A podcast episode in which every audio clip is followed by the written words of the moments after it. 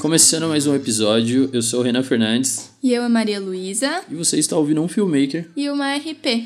No episódio de hoje temos uma convidada muito especial, a Nayla Velar. Olá, gente. Tudo bem, Nayla? Tudo bem, vocês? Tudo bem. A Nayla é formada em jornalismo, com pós-graduação em roteiro e hoje atua inclusive como roteirista na Movie de Filmes, uma produtora aqui de São Paulo. Bom, no episódio de hoje iremos falar sobre a escrita da imagem, mas antes disso, vamos para as dicas do universo de RP e de filmmaker. Bom, minha dica de hoje é de novo sobre comida, mas numa perspectiva um pouco diferente da semana passada, que eu falei sobre uma tendência, um estudo de tendência do consumidor e do público.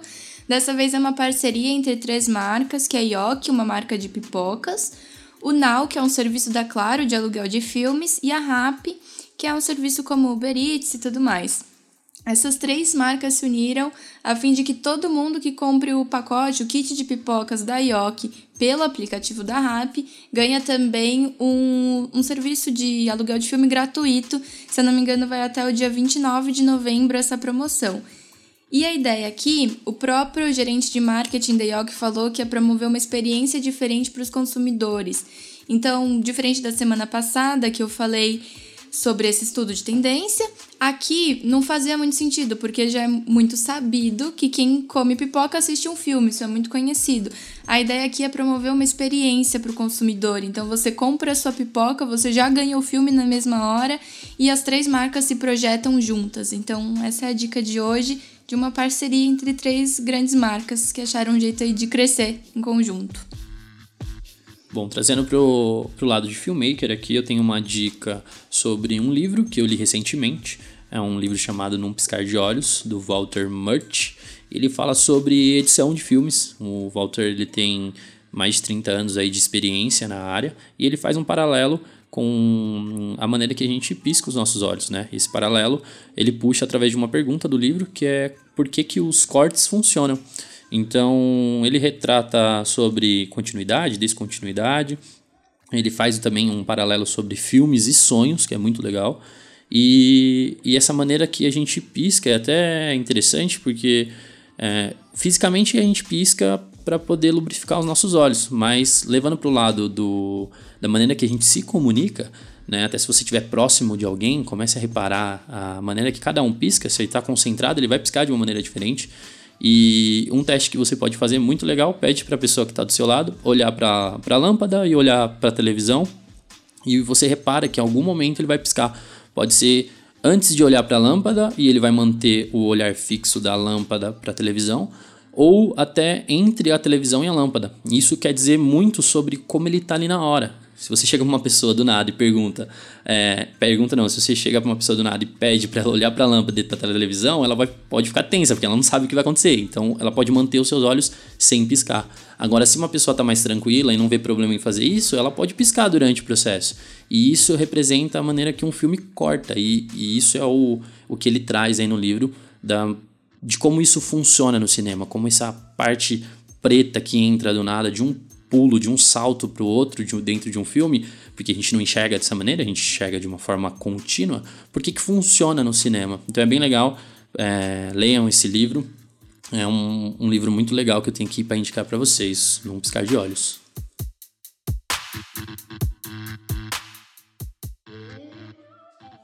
Primeiramente, obrigado, Nayla, por estar aqui compartilhando das suas ideias, dos seus pensamentos. Oficialmente nossa primeira convidada. Sim. Obrigada a vocês pelo convite, estou me sentindo super honrada. Imagina. Hoje o tema é um tema muito interessante, que é a escrita da imagem. Mas antes de entrar no assunto principal, Nayla, conta pra gente como que se originou a Nayla, a roteirista de hoje. Sim, é um caminho um pouco longo aí, que coincide, acho que com a minha existência. Desde muito criança, fui muito apaixonada por filmes e especificamente filmes de terror.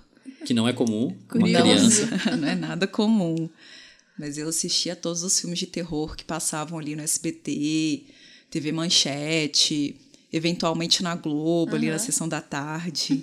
E era um misto de paixão e temor, assim, ao mesmo tempo. E eu acho que tudo começou ali.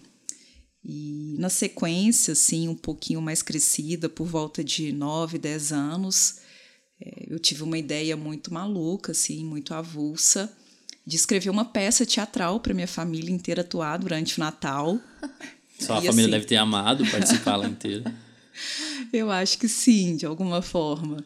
Mas foi muito curioso, porque eu não tinha essa referência artística, assim, enfim, na família. Ninguém da sua família, assim, trabalhava com arte? Não, ninguém próximo. E apareceu essa ideia na minha cabeça, assim, eu senti uma vontade muito grande de escrever. Foi a primeira vez, assim, que isso veio forte no meu coração, na minha mente, e eu fiz acontecer. E na sequência, os anos se passaram, eu acabei cursando algumas faculdades, dentre elas o jornalismo, que acabou me conduzindo para uma especialização em roteiro, para cinema e TV. Isso em BH? Isso em BH ainda, em Belo Horizonte. E acabou trilhando o meu caminho até São Paulo. Mas antes de vir para São Paulo, você teve alguma experiência com jornalismo ou com roteiro lá em BH? Sim, ainda durante a faculdade de jornalismo, eu fui estagiária de uma TV universitária. E a partir dali tive toda uma vivência especial em audiovisual. Legal. Me formei, me tornei funcionária dessa TV. Depois saí, tive experiências em outras produtoras, né, lá na cidade.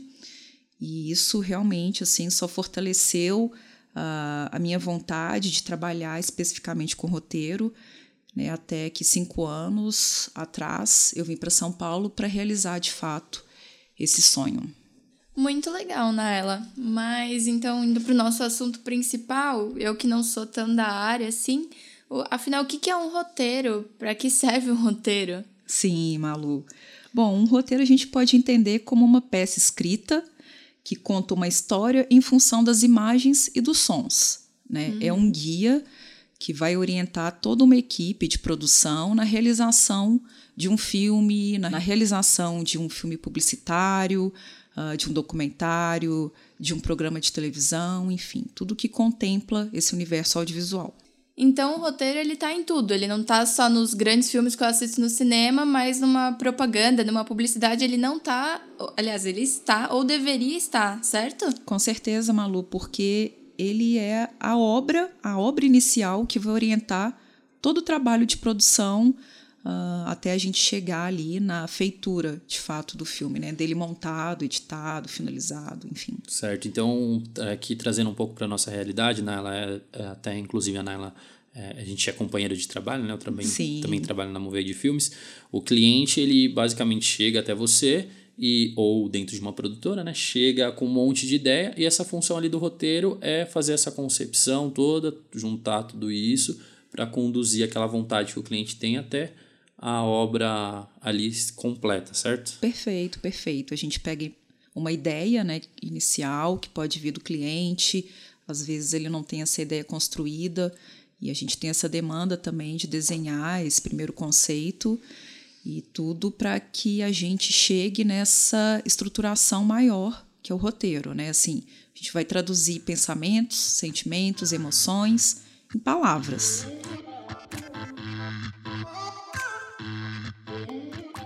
Nayla, uma dúvida que eu tenho nesse papel todo do roteirista, como que você transforma, então, essas imagens que estão na sua mente em palavras? Como se traduz isso para o papel? Bacana, Malu. É uma dúvida bem interessante, assim. A gente está falando, de uma maneira geral, de filmes que são pautados na dramaturgia, né? E a dramaturgia, na verdade, ela diz respeito às ações, né, que os homens fazem. Então, essa escrita, ela precisa ser uma descrição de ações, né, de movimentos. Eu acho que esse é um primeiro ponto. Eu consigo dar para vocês um exemplo bem claro disso. Vamos imaginar que a gente vai fazer a descrição de uma cena em que existe uma pessoa triste. Se a gente coloca no roteiro, se a gente escreve da mesma forma como a gente faz na literatura, Rogério está triste. Isso abre todo um leque de possibilidades de tradução do que dessa que é triste, imagem, né? Perfeitamente. Né? O que é triste para você é diferente do que é triste para Malu. Exato. O que é triste, que é diferente do que é triste para mim. E que é o que você realmente quis dizer, né? O que o roteirista realmente quis dizer com isso. Justamente, justamente. Então, a maneira mais correta, né, ou mais adequada de indicar a tristeza de um personagem é transformar isso em ação. Rogério sentado no sofá, no canto da sala. Entendi. Isso demonstra que ele tá triste. Isso é bem legal falar porque da construção do personagem, porque o Rogério está triste, representando que ele está no canto da sala, no sofá. Se não existe a construção do personagem, isso pode ser uma alegria. Para alguém que está sozinho em casa, no canto do sofá, ele pode estar ali com um momento de prazer dele. Então, sim, é legal isso da construção do personagem. É, na cena anterior, ele poderia estar numa festa, cheio de pessoas dançando. O contraste trabalha bem forte ali, né? Justamente, quebrando até o chão. Na cena seguinte, ele está sozinho em casa, no canto da sala, no sofá, cabisbaixo, né?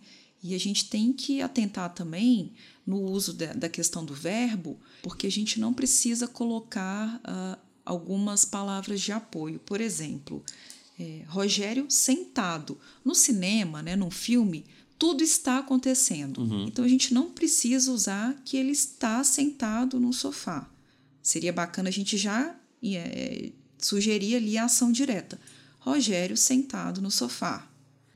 Um segundo ponto é que a gente encontra no roteiro espaço já para fazer uma decupagem implícita.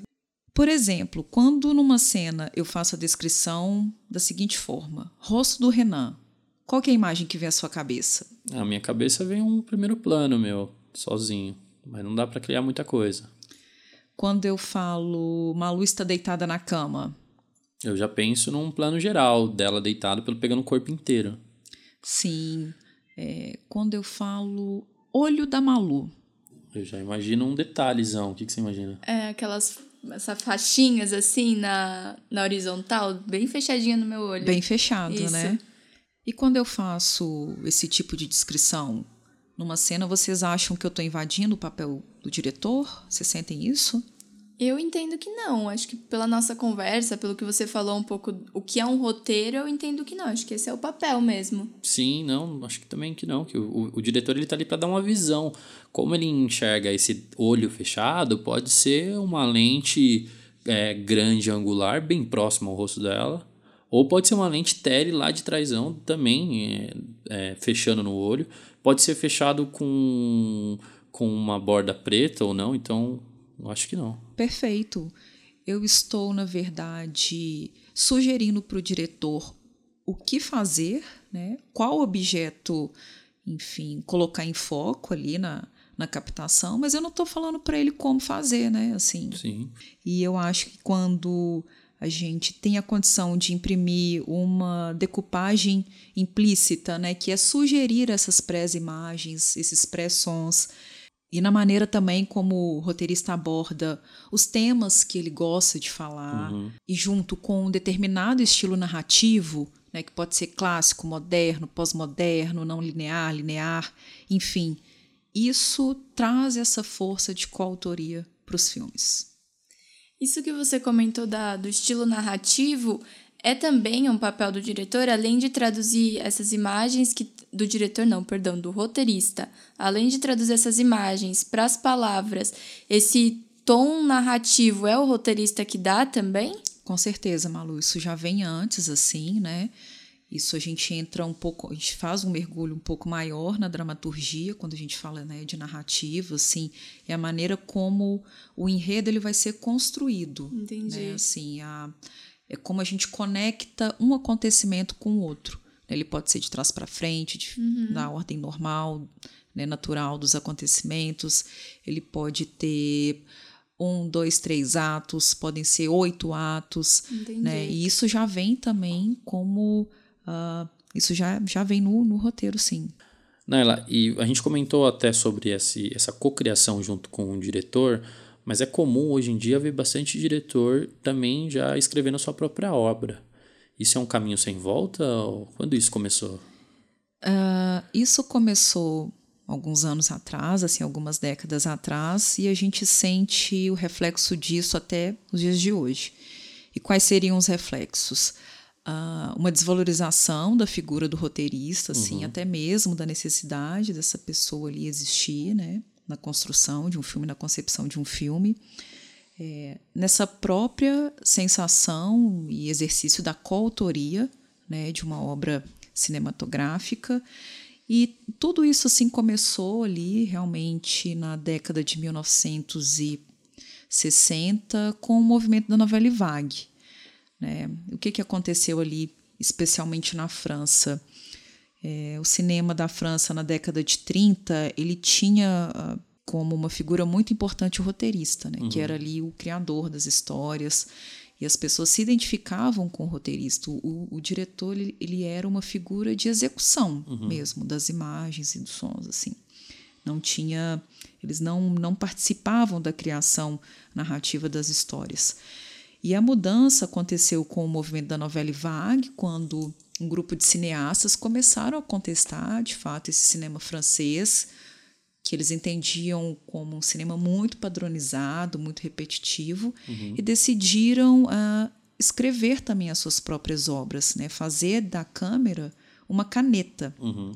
E, enfim, isso veio com várias outras mudanças ali no estilo cinematográfico, de narrativas desconstruídas, personagens com desenvolvimento diferente, histórias sem fim, né, sem uma conclusão, uma desordem também ali dos acontecimentos, né, de uma maneira não linear. Enfim, isso acabou trazendo para a teoria do cinema esse termo de autor realizador, uhum, né, mas teve aí um impacto, né, para nós que somos roteiristas, um impacto negativo, né, que eu observo, assim, o maior deles, de fato, é meio que incapacitar o roteirista na criação dessas pré-imagens e pré-sons que eu tenho, né, defendido aqui através da minha visão.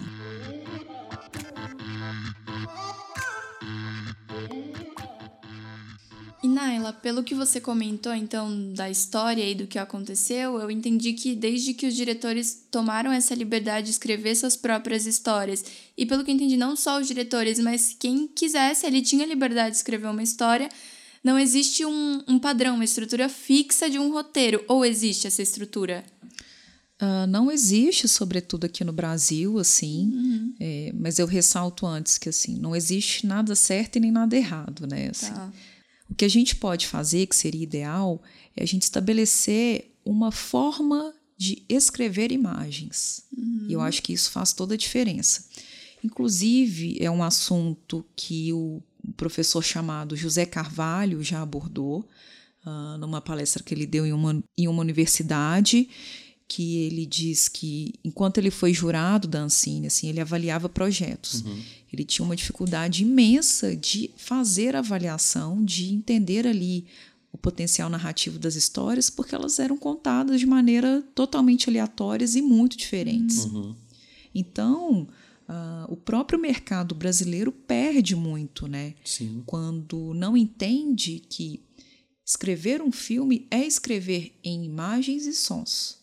E eu sigo abordando isso nas oportunidades que eu tenho, porque eu acho que o mercado ganha com essa maturidade de escrita, o roteirista ganha também, com tanto nesse sentido de autoria como de visibilidade, né? Ele ganha mais importância, né? Uhum. Ali na realização do filme. Eu acho que é um ponto muito importante que ainda precisa ser muito debatido. E, Nayla, como você falou que não existe essa estrutura fixa, como você cria, assim, qual o beabá que você usa para escrever um roteiro? Até uma dica para quem está começando, assim, o que você diria? Massa, Malu. Eu vou começar contando, então, sobre 3 obras que foram muito fundamentais, assim, na minha formação, né? Na formação desse meu olhar, né? Preocupado, uhum, para essa cocriação de imagens. O primeiro livro, então, que foi muito importante para mim, se chama Prática do Roteiro Cinematográfico, é do Jean-Claude Carrière. É um autor francês muito importante, né? Não só para o cinema desse país, como para o cinema mundial. Um outro livro que também, por coincidência, é um livro francês, né? A autora se chama Dominique Parent-Altier e se chama O Argumento Cinematográfico.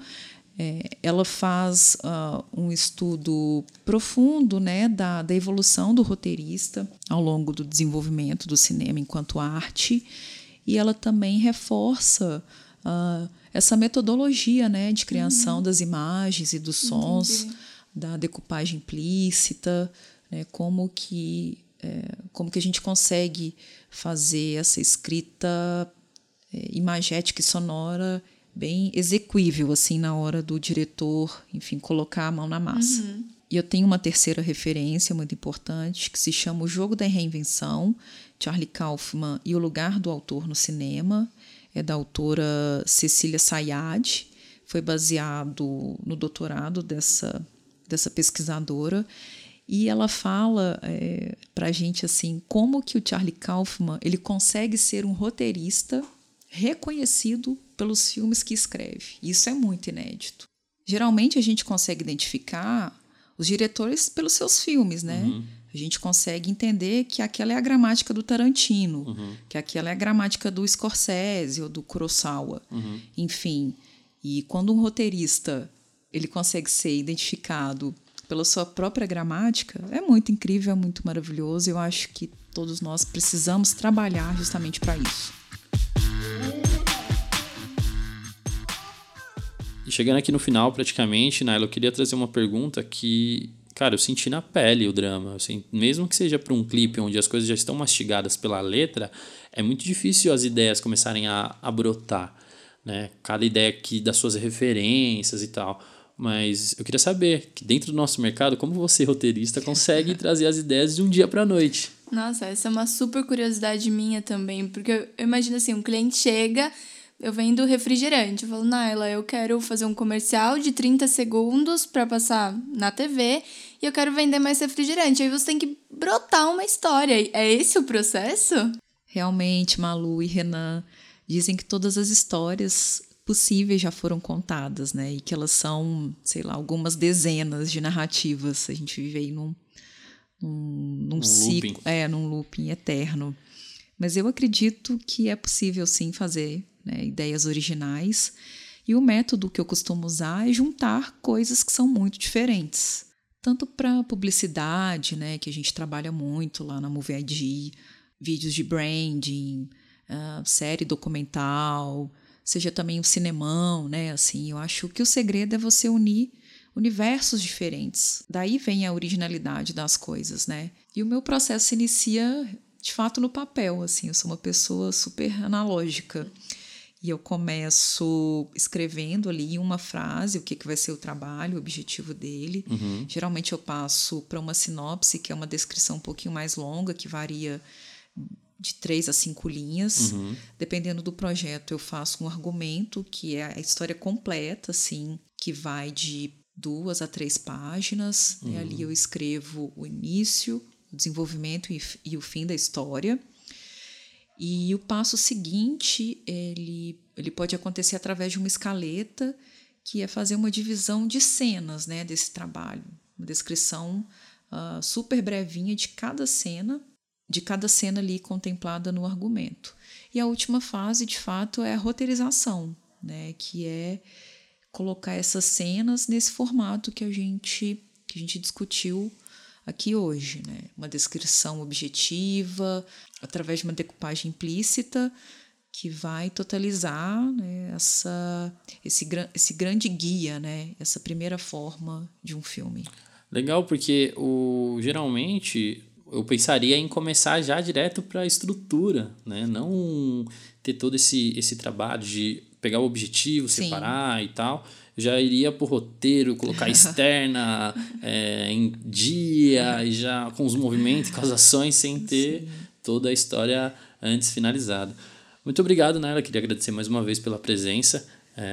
Obrigada a vocês, queridos. Prazer foi enorme. Foi super legal saber, entender mais sobre essa escrita e aprender, porque como eu falei lá no começo, acho que ela é muito útil para nossa área de comunicação no geral, mas no nosso dia a dia é legal quando a gente entende que uma coisa que a gente acha tá distante, na verdade tá muito perto do nosso cotidiano, com tudo que acontece, como eu falei, na TV, nas propagandas, mas também, como você falou, que é um grande guia, nos nossos guias de viagem, nos pequenos planejamentos que a gente faz ali mini roteiros, eu acho, né? Perfeito, Malu, é isso mesmo. Afinal de contas, tudo é história, né, Nayla? Desde o semáforo até o dinheiro que a gente usa, a gente está sendo convencida aí de histórias, né? Sim, meu amigo, tudo é história. Eu acho que a sociedade não sobrevive sem três coisas, assim. Água, comida e histórias para contar. E se eu precisar contar alguma história, onde eu acho a Nayla? Você me acha no meu site, nailavelar.com. Lá também tem o meu e-mail. E eu vou colocar essas referências que eu citei para vocês e outras que fizeram parte assim, da minha trajetória, né, que fazem até hoje. Vou subir outras referências de livros para quem tiver curiosidade, quiser entender e estudar um pouquinho mais sobre roteiro cinematográfico. E também estou no Instagram, @nailavelar, se alguém quiser ali interagir comigo, mandar uma mensagem, acompanhar o meu trabalho, né? Estou super presente nessa rede também. Bom, siga a gente também no Instagram, @RenanFernandes, _ e @Malu2UsALB. E se você chegou até aqui, mande uma mensagem no Instagram da Nayla falando eu ouvi Nayla. Tchau, tchau.